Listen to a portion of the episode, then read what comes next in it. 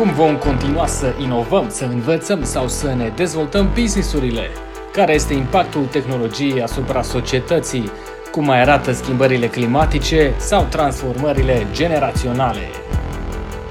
Sunt Ciprian Stănescu și ne întâlnim în fiecare săptămână la Future Talks să găsim răspunsuri la întrebările despre azi și despre mâine, alături de antreprenori, autorități publice și experți.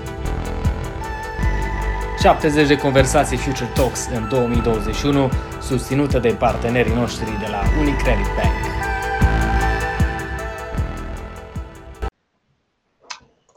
Bună dimineața! Bine ne-am regăsit la Future Talks. Astăzi este marți, 13 aprilie, o zi fără ghinioane, sperăm.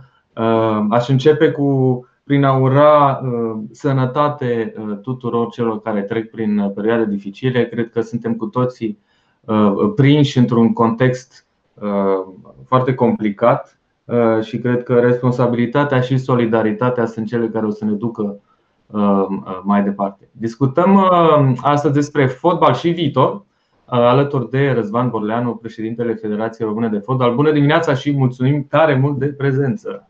Bună dimineața și eu vă mulțumesc pentru, pentru invitație. Um, așa cum știți, Future Talks este un proiect uh, Social Innovation Solutions început în um, mijlocul pandemiei, în martie 2020 um, și susținut de Unicredit Bank în parteneriat cu uh, Confederația Patronală Concordia. Ne găsiți live pe Facebook și YouTube. Așteptăm comentarii, întrebări, recomandări, plângeri, primim uh, de toate și dacă avem timp le preluăm încet încet. Avem deja șapte întrebări primite în avans. Vedem dacă avem timp uh, și de ele. Nu uitați, mâine de la 11 o conversație despre tensiunile geopolitice din Marea Neagră cu Ana Popescu Zanfir, Global Focus și Alina Kim Inaie de la German Marshall Fund. Să ne întoarcem însă la fotbal și la Euro 2020, uh, care e subiectul cel mai uh, important și fierbinte. În primul rând, aș începe cu niște felicitări pentru poziția din uh, uh, Consiliul FIFA și, evident, Comitetul Executiv UEFA. Um, e important să avem, evident, cât mai mulți români um, um, acolo sus. Uh, ce înseamnă însă pentru FRF aceste, aceste poziții, de fapt, și, și cum, put, cum, cum putem să ajutăm și de acolo, poate, fotbalul și sportul românesc în general? Cu siguranță, prin, acceder, în, prin accederea mea în Consiliul FIFA, ne înscriem într-o, ne înscriem într-o strategie de diplomație sportivă pe care noi, ca și Federație, ne-am asumat-o încă din 2014-2015 încoace. Um, iar această strategie de diplomație sportivă presupune, pe de o parte, găzduirea unui număr cât mai mare de evenimente majore fotbalistice în, în țara noastră, presupune după aceea promovarea Uh, unui număr cât mai mare de români în uh, organizațiile internaționale fotbalistice, dar nu numai, toate inclusiv prezențe în diferite grupuri de lucru uh, și mă refer aici în ceea ce privește Comisia Europeană, Consiliul Europei, unde mm, fie eu personal, fie colegi de mei am avut această, această oportunitate, fie prin diferite comisii la nivel de FIFA și, și respectiv, respectiv UEFA. Și cred iarăși că nu e doar un, un, un mare avantaj pentru Federația Română de Fotbal, mai ales că vorbim pentru când e pentru prima dată când uh, un reprezentant al României va avea această, această oportunitate, ci chiar mai degrabă pentru, pentru România. Iar acest lucru îmi doresc să fie inclusiv o sursă, o sursă de inspirație și pentru alți, pentru alți tineri, mai ales că în continuare, fiind under 40, mă înscriu în această, în această categorie și, și astăzi, dar în același timp mai înseamnă o oportunitate, o oportunitate uriașă și anume o conectare a Federației Române de Fotbal și implicit a fotbalului la tot ceea ce înseamnă uh, dezvoltarea fotbalului la, la nivel internațional. Iar acum va depinde de noi cum putem să ne conectăm cât mai bine și cum putem să realizăm acest transfer de know-how. Fiindcă, până la urmă, uh, educația, reprezintă un element extrem de important și, bineînțeles, și cunoașterea pe care uh, în ceea ce privește dezvoltarea fotbalului. Cam în această direcție aș vedea avantajele pentru, pentru România. Mă bucur totodată că am reușit să primesc această încredere și responsabilitate din partea tuturor uh, federațiilor din, din Europa, fiindcă până la urmă voi reprezenta nu doar, nu doar România, ci toate federațiile de fotbal din Europa. Da, bine, pentru cei care nu știu, ăsta nu e un accident. Răzvan Bordeanu are um, o scurtă, dar lungă în același timp, apropo de sub 40, perioadă de, de diverse poziții și în, în UEFA. Să vorbim un pic, să începem să vorbim de fapt despre Euro 2020. Cred că ne-am bucurat mulți dintre noi să vedem că se reiau încet încet competițiile sportive internaționale, fie că vorbim de Jocurile Olimpice de la Tokyo sau de amânatul Euro. Cum arată, să o luăm pentru cei care poate nu știu suficient de mult, cum arată calendarul Euro 2020 în, în, în București și evident ce înseamnă și pentru România să, să putem și să arătăm, aș putea spune, că putem să găzduim o, o competiție de acest calibru. În primul rând vorbim de o oportunitate unică pentru România când ne referim la Euro 2020. Vorbim de patru meciuri pe care Bucureștiul le va putea, le va putea găzdui, trei meciuri din faza grupelor și o optime de finală. În 13, 17, 21 și respectiv 28 iunie în această, în această vară. Când mă refer că Euro 2020 reprezintă o oportunitate unică pentru România, mă refer în primul rând la nivel de, la nivel de infrastructură. Ei bine, în București vom avea trei stadioane noi, moderne, uh, două dintre ele pentru două mari echipe, două echipe de tradiție ale, ale României, mă refer la Steaua și, și respectiv, respectiv Rapid. Ne dorim în același timp și Dinamo, care era în, în planul inițial să poată să beneficieze de o asemenea, de o asemenea investiție într-un, într-un stadion modern. După care vorbim de un alt stadion, Arcul de Triunf, unde loturile naționale de, de junior sau echipa națională de fotbal feminin uh, vor putea să beneficieze de această, de această infrastructură. Totodată când vorbim de această oportunitate unică reprezentată de Euro 2020, ne referim și la un alt, la un alt proiect extrem de important asumat la nivel, la nivel guvernamental, și anume de investiții în, în peste 150 de baze sportive în, în România în, în, următor, în următorii ani. Până în momentul de față, noi ca și federație, cu fondurile noastre pe care le avem la dispoziție exclusiv dinspre mediul privat, am reușit să finanțăm aproximativ 10 baze sportive. În momentul de față așteptăm, să spunem, mingea este în terenul Companiei Naționale de Investiții, care are, să spunem, o misiune de a livra până la finalul acestui an aproximativ 20-30 de baze sportive de care să putem să, să putem să beneficiem. Altfel spus, prin toate aceste investiții în infrastructură, ne dorim să concurăm cu Polonia, cu Turcia uh, sau Ungaria, astfel încât să putem să menținem România pe, pe harta uh, organizării de evenimente majore în plan, în plan sportiv și în anii următori. Da, e, e foarte bine că avem evenimente uh, europene și internaționale și în, uh, și în afara Bucureștiului, să nu uităm de Cluj, care e un, uh, unul din orașele uh, cele mai uh, prezente pe, pe harta competițiilor sportive și, și ne bucură că, că putem să răspândim asta, să ieșim din, din București. Aveam o întrebare acum cu aceste baze sportive. 150 în următorii câți ani? Care e estimarea? 5 ani, mai mult? Cred că nu sunt cel mai bun neapărat partener de dialog pentru a răspunde. Compania Națională de Investiții ar fi uh, în măsură să, vă, să stabilească niște termene limite pentru realizarea acestor investiții. Dar, așa cum vă spuneam, până la finalul acestui an ne așteptăm ca 20-30 de baze sportive să se apropie de, de finalizare. Noi, ca și federație, separat, fiindcă, după cum știți, Federația Română de Fotbal este singura federație relevantă din România fără acces la, la fonduri publice și, prin urmare, avem nevoie de un mod foarte inteligent de a atrage resurse din piața de business. Uh, ne vom continua acest proiect de a investi în infrastructură, așa cum am făcut-o în ultimii ani și vă spuneam aproximativ 10 baze sportive, 10 terenuri cu gazon artificial de dimensiuni mari de fotbal au apărut în ultimii, în ultimii ani ca urmare a acestor investiții, în urma unui parteneriat între Federația Română de Fotbal și autoritățile locale. Un model, practic, care ar putea să fie foarte bine preluat și de alte federații sportive din România. Adică Federația Română de Fotbal a investit 1 euro și autoritățile locale au investit 2 euro, ceea ce înseamnă că o investiție de aproximativ 1,2 milioane de euro din partea Federației Române de Fotbal s-a transformat într-o investiție totală de 3,6 milioane de euro. Da, e un model, e un model bun. Nu pot să, să nu văd în spate acel, graf, acel logo de la Cupa Satelor.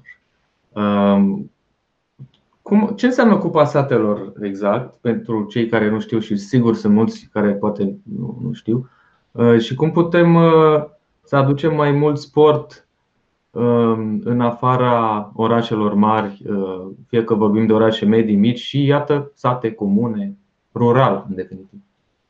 În primul rând vorbim de două obiective majore la nivel de, la nivel de, la nivel de federație. Pe de o parte ne-am asumat că Euro 2020 reprezintă doar un început, iar acest lucru presupune, dacă ne amintim, că la finalul anului 2019 am găzduit la București Uh, cel mai important eveniment non-sportiv din cadrul euro, tragerea la sorți. Am reușit practic să luăm fața atunci Germaniei, care a concurat cu, cu Münchenul în, uh, în găzduirea acestui, acestui eveniment. Dacă această pandemie nu ar fi venit peste, peste noi, campionatul european de under 19 ar fi trebuit să se desfășoare în România, unde cu siguranță am fi văzut o generație la cel mai înalt nivel, o generație a jucătorilor născuți în 2002, o generație extrem de, extrem de talentată. Iar 2023, fiindcă vorbeați și de, de Cluj mai devreme, va reprezenta uh, un, uh, un, uh, un alt an extrem de important pentru noi, când vom reuși, când vom găzdui campionatul european de tineret uh, la București și respectiv, uh, și respectiv Cluj. Deci vom avea două stadioane din București, două stadioane din Cluj care se vor uh, care vor reprezenta gazele acestui campionat european din 2023. Ce este de menționat când vorbim despre acest, acest eveniment, că România este prima țară care primește această recunoaștere din partea, din partea UEFA, fiind prima țară care reușește să găzduiască pentru a doua oară un campionat european de tineret. Cunoașteți foarte bine, România a mai avut o experiență în găzduirea acestui campionat european în 1998. Nici o altă țară, în schimb, nu a mai găzduit campionatul european de tineret de, de două ori până, până acum. Deci, practic, ceea ce ne dorim este ca Euro 2020, care este de departe cel mai important eveniment uh, sportiv găzduit vreodată în România, mai ales în uh, istoria noastră, istoria noastră recentă, pentru a nu merge înainte de anii 90. Acest, uh, acest obiectiv pe care l-am asumat se conectează cu un alt obiectiv, și anume ca tot în jurul acestui proiect Euro 2020 să putem să inspirăm un număr cât mai mare de copii să se apuce de fotbal, să vină pe terenurile de fotbal. E bine, acesta a fost un obiectiv strategic pe care noi, ca și federație, l-am asumat încă din 2015. Înainte de pandemie, reușisem să creștem de trei ori numărul de jucători. Vorbim de numai puțin de 300.000 de români care erau prezenți în competițiile organizate direct sau indirect de către Federația Română de Fotbal înainte de această, înainte de această pandemie.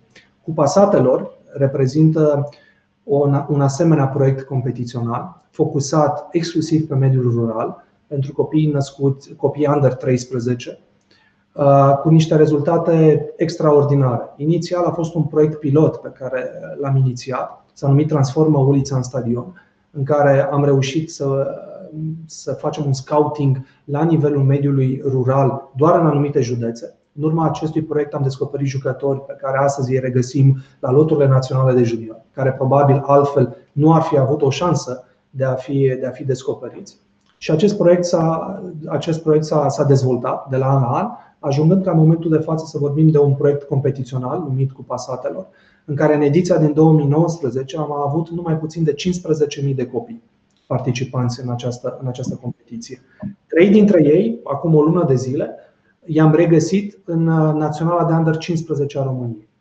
Aceste lucruri sunt unele care ne dau, să spunem, foarte multe argumente că România rurală, cel puțin în plan fotbalistic, poate contribui la, la dezvoltarea, sportului, uh, dezvoltarea sportului românesc. Asta cu, cu siguranță, mai ales că sportul uh, românesc sau practicarea sportului, la, la, nu la nivel de uh, performanță sportivă, ci la nivel de Uh, noi să facem sport, să avem o viață echilibrată, sănătoasă, uh, nu, nu stăm neapărat foarte bine și probabil că uh, și o inițiativă ca aceasta a satelor poate să aducă nu numai fotbal sau sport, ci și o alt, un alt tip de mentalitate și perspectivă asupra vieții și, și viitorului.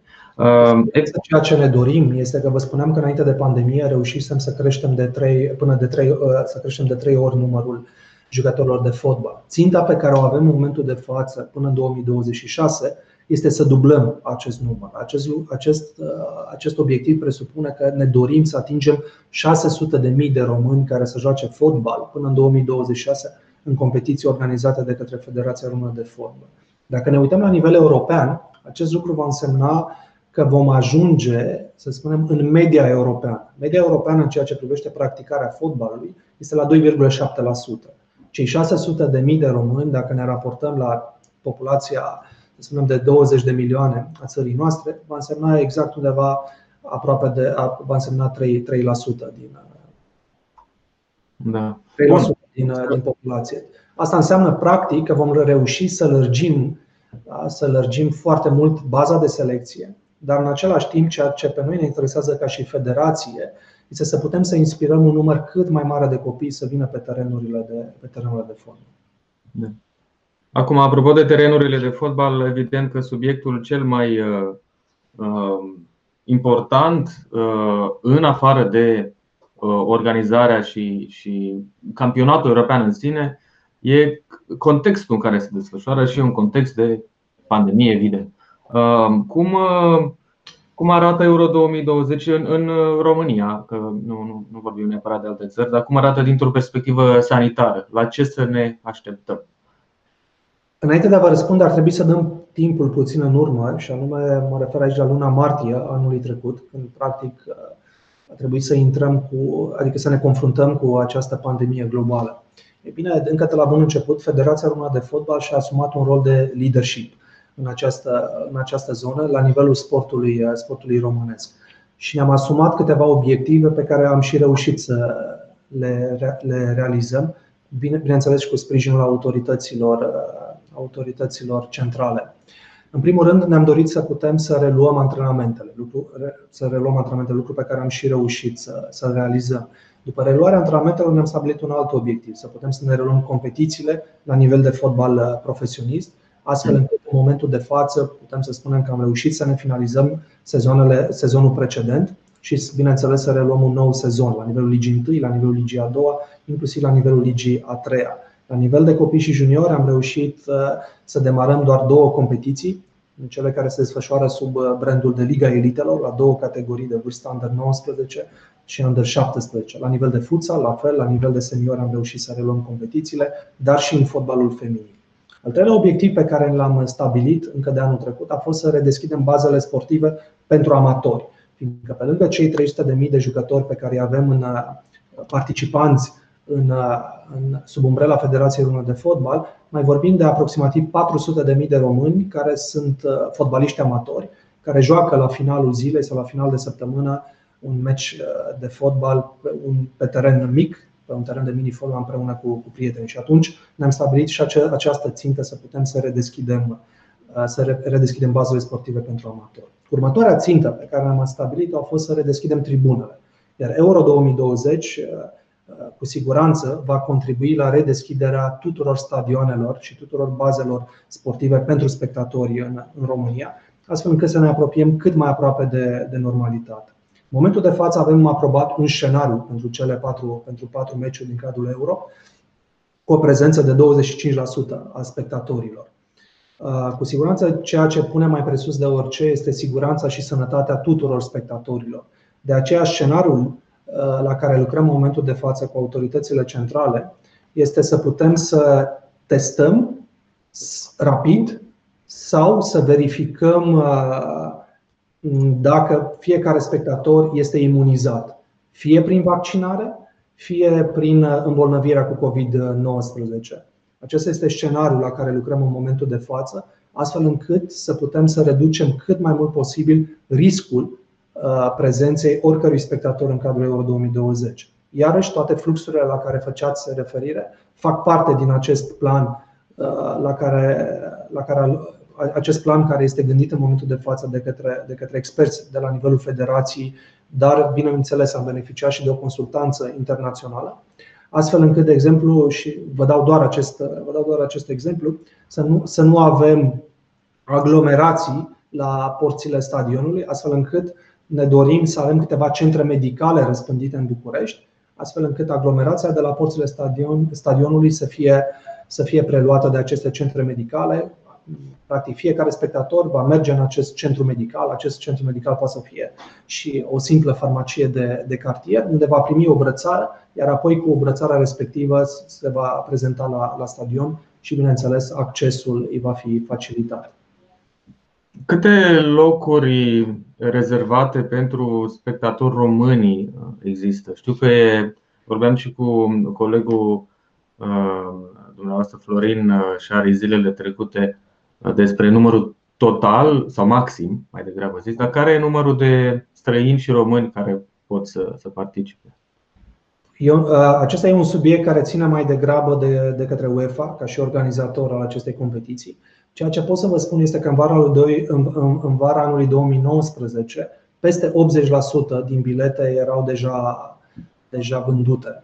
În momentul, de, în momentul de față, cu siguranță în acest scenariu în care ne aflăm, și anume la acest scenariu de 25%, se va, UEFA va fi nevoită să intre într-o procedură de tragere la sorți pentru a decide ce spectator va fi prezent pe, pe stadion. În zilele următoare, în mod cert, ne dorim ca pe acest fundament, pe acest scenariu de 25%, să putem să aducem îmbunătățiri uh, planului și protocolului medical, astfel încât să putem să facem posibilă o prezență chiar mai mare de 25%, chiar o prezență de 50% în această, în această vară pentru Euro 2020, mai ales că începând cu 1 iunie, Guvernul României și-a anunțat uh, deja un, un, val de, un val de relaxări. Uh, să sperăm că vom putea să și punem în practică acest val de, de relaxări.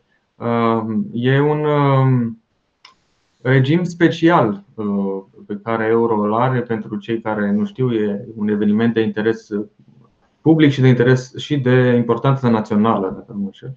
Um, și povesteați și mai devreme, există șanse ca succesul organizării acestor patru evenimente să aducă speranță pentru organizatorii de mari evenimente culturale și de business în România? În da, uh, răspunsul e foarte simplu. Da, e un, e un da categoric. Și de ce spun acest lucru? Uh, obiectivul nostru de la bun început a fost să ne uităm la fotbal ca la un fenomen, uh, ca la un fenomen social, foarte multe valori sociale și comunitare.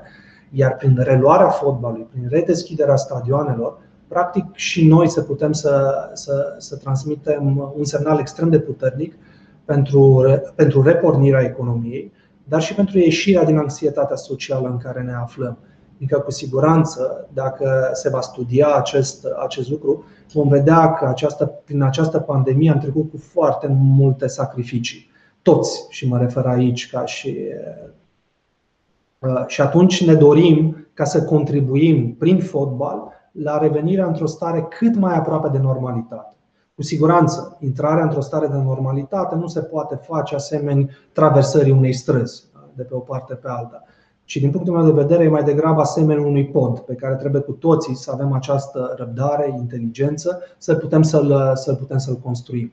Iar fotbalul ne dorim să aducă o valoare adăugată din acest, din acest considerent, astfel încât în urma, euro, în urma găzduirii Euro 2020, în urma uh, asigurării că pune mai presus de orice sănătatea și siguranța spectatorilor, România să poată să deblocheze și alte evenimente, fie în mediul cultural, fie în mediul de business, astfel încât ne dorim, bineînțeles, să fim, uh, să fim un model, iar după Euro 2020 să putem să avem toate stadioanele din România redeschise publicului. Aveam uh, săptămâna trecută Uh, cu un Future Talks cu Cristian, hostul de la Universum Events, uh, pe vremuri când puteam să facem uh, cu toții evenimente offline, um, probabil cel mai mare organizator de evenimente de business și educaționale din România și am vorbit destul de mult și despre tehnologie atunci.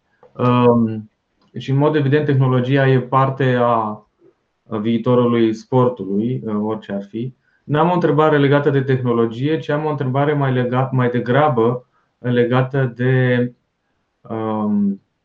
cum putem să aducem tinerii, copiii și așa mai departe aproape de fotbal, acolo unde nu există condiții propice. Nu vorbesc doar de state, sunt și orașe care nu au, în mod evident, condiții proprii. De asta, de la discuția de tehnologie și augmented reality, trebuie să ne întoarcem câteodată și la partea cealaltă. Aceste baze sportive, cu siguranță, ar putea, vor putea să ajute, dar întrebarea de fapt e E nevoie de condiții sportive uh, și de tehnologie, să spunem, uh, sportivă mai bună sau uh, sunt probleme care țin de fapt de organizare, să le spunem probleme sistemice? E o întrebare lungă, dar cred că e destul de.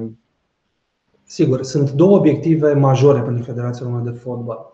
Uh, în primul rând, noi ne-am asumat să fim o organizație data-driven, ceea ce înseamnă că am început să investim foarte mult în zona de digitalizare, atât la nivel, la nivel de activitate operațională, în mod întâmplător astăzi, la nivelul Federației Române de Fotbal, la un click distanță regăsești uh, orice activitate, orice acțiune și, bineînțeles, cu bugetul, uh, bugetul definit în, în, în spate. La fel, suntem într-un proces alert de digitalizare atunci când vine vorba de uh, Uh, numărul, numărul, de, uh, numărul total de jucători, de antrenori, de arbitri pe care îi avem, astfel încât avem momentul, uh, momentul de față în derulare acest proiect. Proiectul umbrelă se numește Football Connect, care își, își dorește practic să digitalizeze întreaga activitate în plan, în plan fotbalistic și, bineînțeles, după aceea să putem să punem la dispoziție acest, acest instrument și altor federații, federații sportive. Iarăși, când vine vorba de, de această componentă de tehnologie și de digitalizare, o nouă națională care ni s-a alăturat în, acest, în această familie a echipelor naționale este chiar naționala de e-fotbal, care e una extrem de performantă în momentul de față.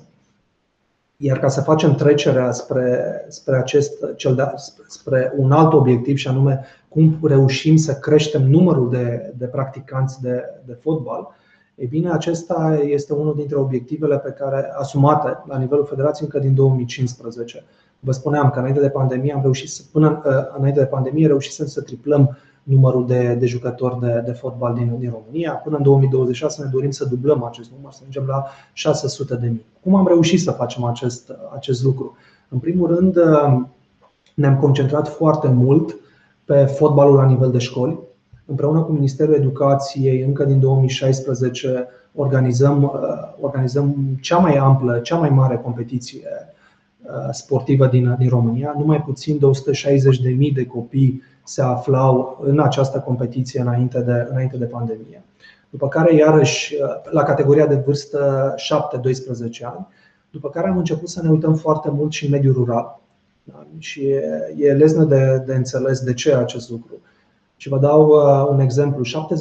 70% dintre jucătorii de primă reprezentativă ai României de după Revoluție proveneau din mediul rural. În această vară reușim să ne calificăm la Olimpiadă uh, după, 50, după, după 57 de ani. Doar unul din cei aproximativ 100 de, de jucători care au participat la cele două campanii de calificare de Under 21, uh, doar unul dintre ei vine, unul maxim doi vin din mediul rural. Da? ceea ce e o diferență, diferență uriașă. Iar dacă ne dorim un plan fotbalistic și la nivel general, ca și societate, să demonstrăm că suntem o țară într-adevăr de 20 de milioane de locuitori, atunci, într-adevăr, trebuie să ne concentrăm mult, mai mult atenția spre, spre, mediul, spre mediul rural. Acestea sunt doar două dintre inițiativele pe care le-am avut în această, în această perioadă de timp pentru a crește numărul de jucători și implicit baza de selecție pe care, pe care o avem. Fiindcă dacă ne dorim performanță la nivel, la nivel de vârf, ai nevoie, în primul rând, în mod automat să-ți crești foarte mult baza de, baza de selecție. Da. Um, apropo de uh, baza de selecție și diverse provocare, ar fi, de fapt, cele mai uh, mari provocări pentru dezvoltarea fotbalului în România, uh, atât dintr-o perspectivă uh, probabil de mentalitate, să mă apuc să fac un sport, poate nu e neapărat, din păcate, prezent în ambițiile și dorințele multora, dar evident și legat de finanțare și nu numai. Dacă ar fi să alegem trei provocări mari pentru fotbalul românesc în următorii 10 ani. Și 10 ani în fotbal, ca în orice sport, nu e mult, de fapt. În primul rând vorbim de finanțare, vorbim de infrastructură și de, și de educație. Ehm, obiectivul nostru este să transformăm fotbalul într-un, eh, să transformăm fotbalul într-un business sustenabil pe termen, pe termen lung. Într-un context care ține totodată de un risc foarte înalt și de foarte multe ori limitat la o gândire pe termen scurt, și anume câștigarea meciului la final de, la final de săptămână. Acesta este contextul. Cele trei provocări, după cum vă spuneam mai devreme, fac apel la finanțare, la infrastructură și la educație. Când mă refer la, la nivel de finanțare, ne uităm în Ungaria. De exemplu, Federația de Fotbal din Ungaria, care reprezintă o țară cu o populație de două ori mai mică decât, decât a României, beneficiază în fiecare an, de la nivel guvernamental, de numai puțin de 80 de milioane de euro. 50 de milioane de euro din subvenții directe alocate de către Guvernul Ungariei, federației care după aceea are această obligație de a investi la nivel de copii și junior, dar și de, de infrastructură. Și pe lângă acești cei 50 de milioane, mai vorbim de peste 30 de milioane care vin ca urmare a unor modificări de legislație și de recunoașterea faptului că bettingul reprezintă un drept comercial al Federației Sportive, Sportive Naționale. Aceeași modificare de legislație o regăsim din 2016 și în Portugalia. Și vedem Portugalia care excelează în momentul de față la, nivel de, la nivelul tuturor echipelor naționale, unde iarăși vorbim de numai puțin de 20 de milioane de euro, care reprezintă, care reprezintă o alocare dinspre, ca urmare a acestei modificări de, de legislație. Dacă ne uităm iarăși la nivelul țărilor nordice, unde putem spune că economia de piață este una uh, foarte bine așezată și unde mediul de business lucrează foarte bine, regimul de sponsorship este unul foarte bine împământenit. E bine, și acolo vedem subvenții acordate de către, de către guverne, de exemplu în Norvegia, numai puțin de 5 milioane de euro în fiecare an. În comparație cu România, unde Federația Română de Fotbal este singura federație relevantă fără acces la, la fonduri publice. Asta nu poate decât să mă ducă cu gândul la o întrebare evidentă și anume nu, nu neapărat de ce nu există, dar dacă ar fi să ne uităm de acum înainte, uh, care ar fi pașii pentru a transforma legislația sau pentru a aduce o legislație nouă care să urmeze, înțeleg, un model de succes din, din alte țări, dacă e ceva ce vă doriți uh, și cred că da. Păi, imaginați-vă ce ar însemna să avem la dispoziție 20 de milioane de euro în fiecare an, bani pe care să-i putem aloca celor mai bune 20 de academii de fotbal din, din România. Ar însemna, în un calcul rapid, ar însemna un milion de euro pentru fiecare academie în parte, pe care, bineînțeles, s-ar, s-ar putea crea o schemă de, de cofinanțare din partea fiecărui club. Ceea ce ar presupune mai mult sau mai puțin pentru fiecare club între 1,5 și 2 milioane de euro de, de, de, de, de capital în fiecare an la nivel de copii și juniori, de investiții pentru la nivel de copii și juniori, ceea ce în mod cert ne-ar plasa la nivel, uh, ne-ar plasa în media Europei. Iarăși, dacă facem o comparație cu Ungaria, la nivel de senior, România nu a reușit să califice la Euro 2020. Ungaria a reușit să, să se califice da? și să, Ungaria a reușit să lege două uh, calificări consecutive, 2016-2020. Noi avem doar una, 2016. La nivel de națională de tineret, însă, am reușit să fim superiori Ungariei. Am terminat uh, la campionatul european chiar găzduit de, de Ungaria pe locul 3, am fost egale Olandei și Germaniei. Ungaria a terminat grupa cu, cu 0, 0 puncte. Dacă e să ne uităm la aceste date, am vedea imediat că este o oportunitate uriașă de a investi în momentul de față în fotbalul românesc, astfel încât peste 2, patru ani, să putem să într-adevăr să culegem aceste, aceste rezultate. Și mă refer la un orizont mediu de, de timp. Și ce avem nevoie este pur și simplu de o, de o dorință la nivel guvernamental de a susține, de a susține sportul, fiindcă nu doar fotbalul se află în această, în această situație. Întregul sport românesc este subfinanțat în momentul, în momentul de față. Da. Iar dacă înțelege că sportul poate contribui foarte mult și am vorbeam la începutul întâlnirii de acest concept nou care prinde din ce în ce mai, din ce în ce mai mult contur la nivel internațional de diplomație sportivă. Dacă ne vom uita mult mai mult pe ceea ce înseamnă impactul fotbalului, de exemplu, în ceea ce privește aportul la nivel de economie, la nivel de beneficii sociale, la nivel de sănătate publică, o să înțelegem, toate, o să înțelegem această oportunitate. Când mă refer la acest lucru, acum trei ani de zile am reușit cu cele mai renumite universități din Europa să finalizăm un studiu în ceea ce privește impactul fotbalului, care este impactul social al fotbalului. E bine, doar pe economie vorbeam la momentul respectiv de un impact al fotbalului de peste 180 de milioane de euro. Da? Prin tot ceea ce presupune activitatea, activitatea fotbalistică. Uh, echipament, industria de echipament sportiv, industria hotelieră, restaurante, industria de transport pe care o, o, o susținem prin tot această mișcare pe care, pe care o avem pentru a participa la competiții și așa mai departe. Când vorbim de beneficii sociale, vorbim de un impact de peste 50 de milioane de euro. Aici ne referim la starea de bine pe care o ai după ce ai jucat, ai jucat fotbal, dar și de incluziune socială, iarăși o componentă extrem de importantă pentru a putea să, pentru a putea să întărim acest țesut social la nivel național. Și bineînțeles, un impact de peste 500 de milioane de euro pe, pe sănătate.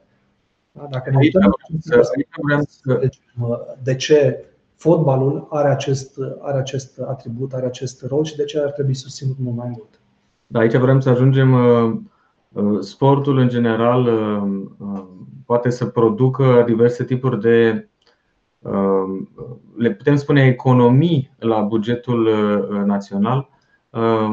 Apropo de calcule de impact social, în, în lumea antreprenoriatului social în care eu trăiesc și mulți dintre noi trăim, calculăm aș spune destul de bine um, cât investim și cât iese, care este outputul sau care e roiul acestei investiții.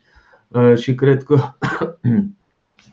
sau probabil că o vizibilitate mai bună a acestor cifre de impact um, ar putea să ajute inclusiv la uh, o decizie politică, uh, în definitiv, nu doar pentru fotbal, dar evident și pentru multe alte sporturi în România și cu siguranță o să avem conversații în lunile următoare și despre acest subiect specific uh, și cu reprezentanța ai statului, dar și cu autorități locale, căci și le sunt parte. A doua provocare despre care vă spuneam este legată de infrastructură. Uh, cu bucurie ne uităm în momentul de față că pentru prima dată după anii 70-80 avem din nou investiții publice în ceea ce privește infrastructura fotbalistică. Ceea ce ne dorim ca și federație, ca și fotbal, este să putem să concurăm cu infrastructura fotbalistică din Polonia, Turcia sau chiar și Ungaria. De exemplu, Polonia și Turcia uh, au investit în ultimii, în ultimii 10 ani în peste 20 de stadioane. În Ungaria vom regăsi stadioane noi, moderne, pentru toate echipele din cel puțin din Liga 1 și din Liga, din Liga a doua. Uh, iarăși când ne referim la nivel de infrastructură, trebuie să înțelegem că durata de viață a unui stadion este cuprinsă între 20 și 50 de ani, astfel încât indiferent de perioada la care ne-am uh, raportat, o să vedem că este urgentă nevoie de infrastructură fotbalistică. La fel cum este nevoie de investiții în infrastructură la nivel de copii și juniori, pentru terenuri de antrenament.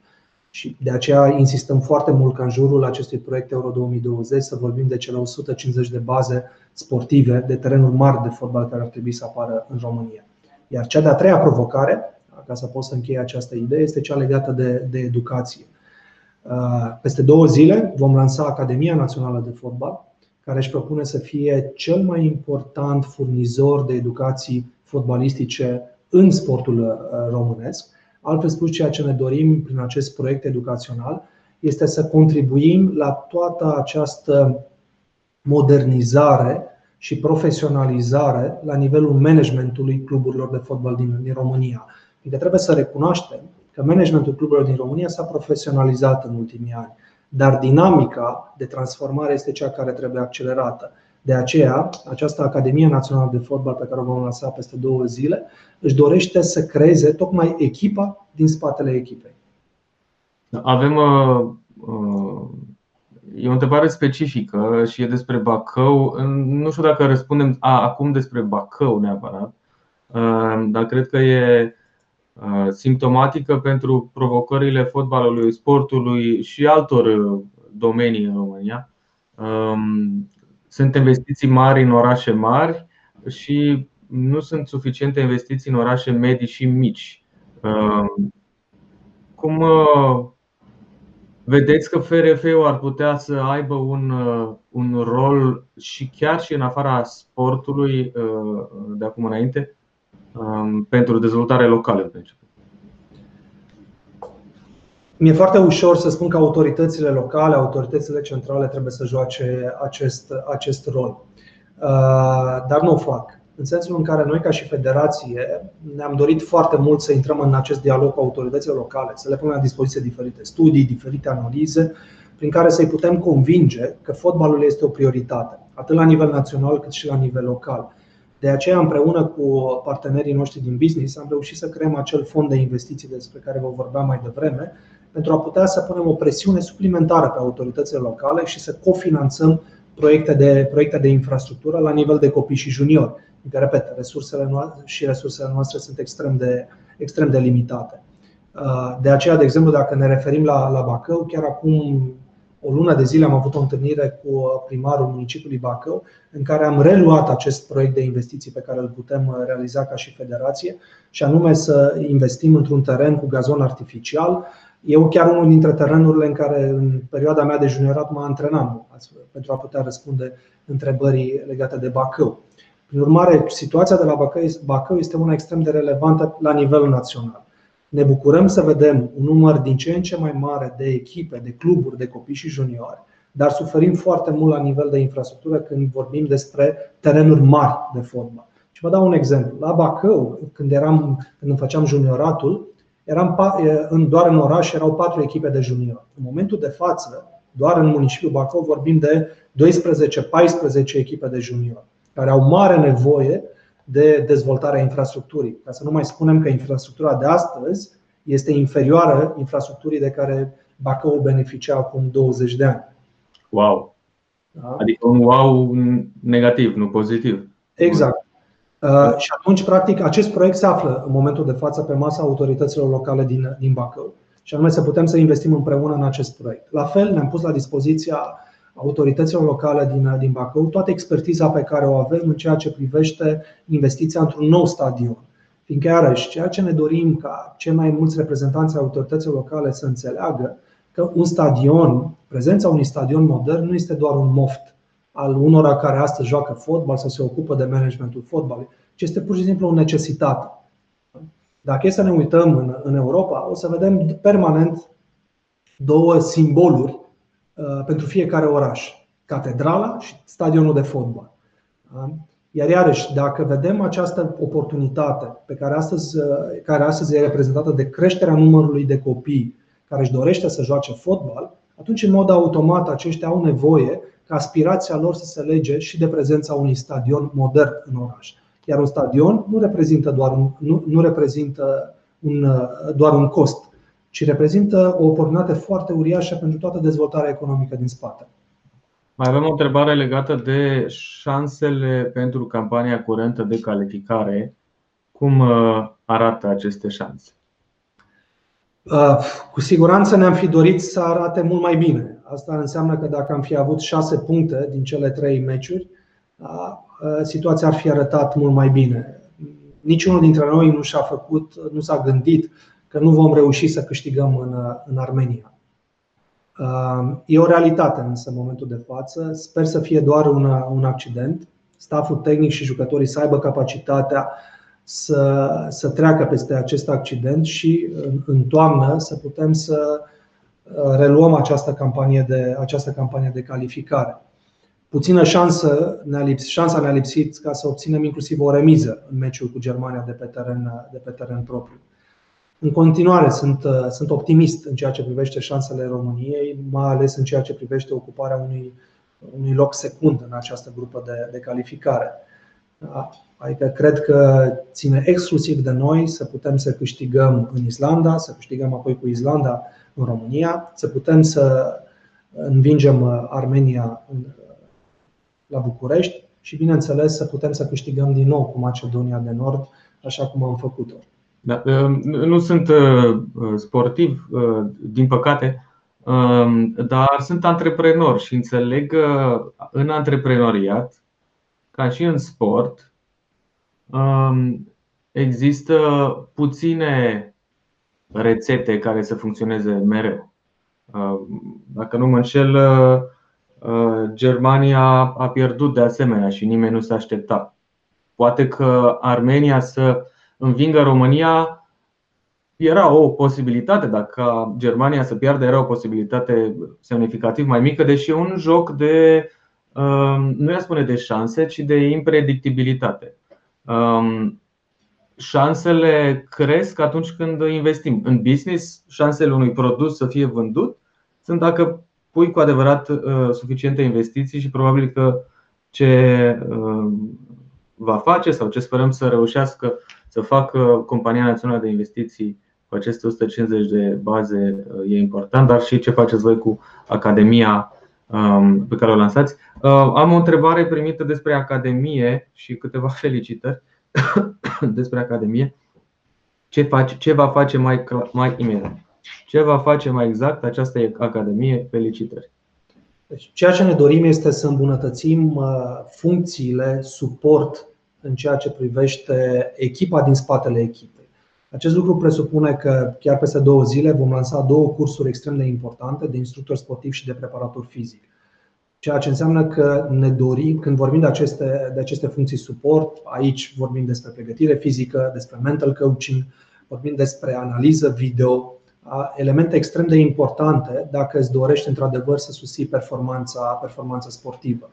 Iarăși vom încerca să ne adaptăm, să spunem, contextului internațional, fiindcă modelul pe care l-am adoptat este unul deja validat de academii ale federațiilor din Occident, cu care și avem o colaborare foarte, foarte apropiată în toate fazele acestui proiect, atât în faza de proiectare, dar și în faza de, de lansare. Și o să vedem peste două zile inclusiv o susținere extraordinară din partea unor personalități care și-au pus amprenta pe ceea ce prive, în ceea ce privește educația în fotbal. Dacă mă refer la metode, vom încerca să îmbinăm, um, să îmbinăm pregătirea teoretică cu activitatea practică. Altfel spus, vom avea atât teoreticieni cât și persoane care, s-au, care au demonstrat atât în teren sau în afara terenului, indiferent că vorbim de zona sportivă sau de zona de, de management, la fel cum practic, uh, la fel cum vom avea și o platformă de e-learning, astfel încât să putem să uh, ajungem la un număr cât mai mare de, de români cu aceste programe, programe educaționale. Sună, sună foarte bine, mult succes. Ultima întrebare care este cea mai dificilă întrebare pe care și-o pune Răzvan Borleanu zilele acestea? E și o altă provocare pe care o aveam, pe, pe care o avem în momentul de față, și anume cum putem să reluăm cât mai repede posibil toate competițiile de fotbal din, din România, la nivel de fotbal amatori și la nivel de, la nivel de juniori. Aceasta este, să spunem, provocarea cea mai mare pe care o avem în momentul de față mai ales că ne urmărim cu mare atenție să vedem dacă uh, posibilitatea de utilizare a testelor uh, rapide ne va putea ajuta să deblocăm uh, fotbalul amator și fotbalul la nivel de copii junior. De ce spun acest lucru? Fiindcă de mai bine de un an de zile, cei mai mulți dintre juniorii noștri nu au putut să se pregătească în condiții, în condiții normale. Da, ceea ce înseamnă că în anii următori vom, dacă nu vom interveni să suplinim această lipsă de competiții de mai bine de un an de zile, vom avea mari, vom avea mari probleme. Și nu doar la nivel fotbalistic, dar și la nivel, la nivel sportiv în, în general. De aceea, întreaga noastră atenție în momentul de față este orientată pe, spre acest sector de activitate la nivel de copii și juniori, care, de altfel, după cum spuneați, făcând apel la o experiență antreprenorială, îți conferă predictibilitatea de care ai nevoie astăzi în, acest, în, în fotbal. Fotbal care este parte iarăși a unei industrii globale, care funcționează și trebuie să funcționeze după, acele, după aceleași principii și metode ca orice, ca orice business. Da. Mulțumim uh, tare mult de timp, uh, prezență și eforturi, Răzvan Borleanu. Să ne vedem să ne vedem la televizor la Euro. Nu știu dacă o să avem cum să, să fim și pe stadion. Să ne vedem în Qatar însă.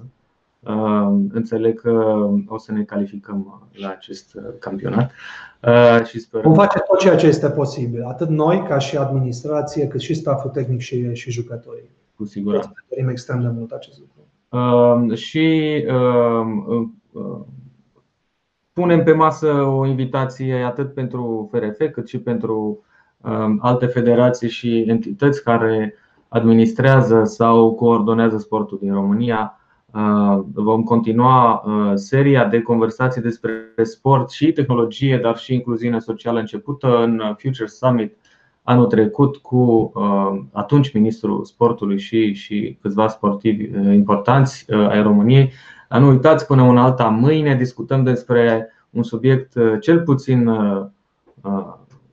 fierbinte sau foarte fierbinte despre tensiunile geopolitice din Marea Neagră cu Ana Popescu Zanfir, Global Focus și Alina Akim Inae de la German Marshall Fund of the US.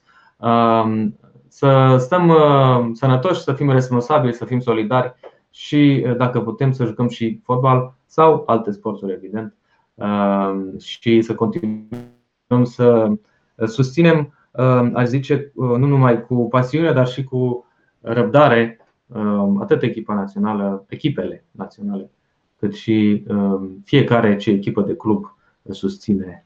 Uh, eu nu pot zic care și nici domnul Gorlea nu poate zic uh, care, dar s-ar putea să fie chiar aceeași. Mulțumesc tare mult! Uh, toate cele bune! Toate cele bune și noastră!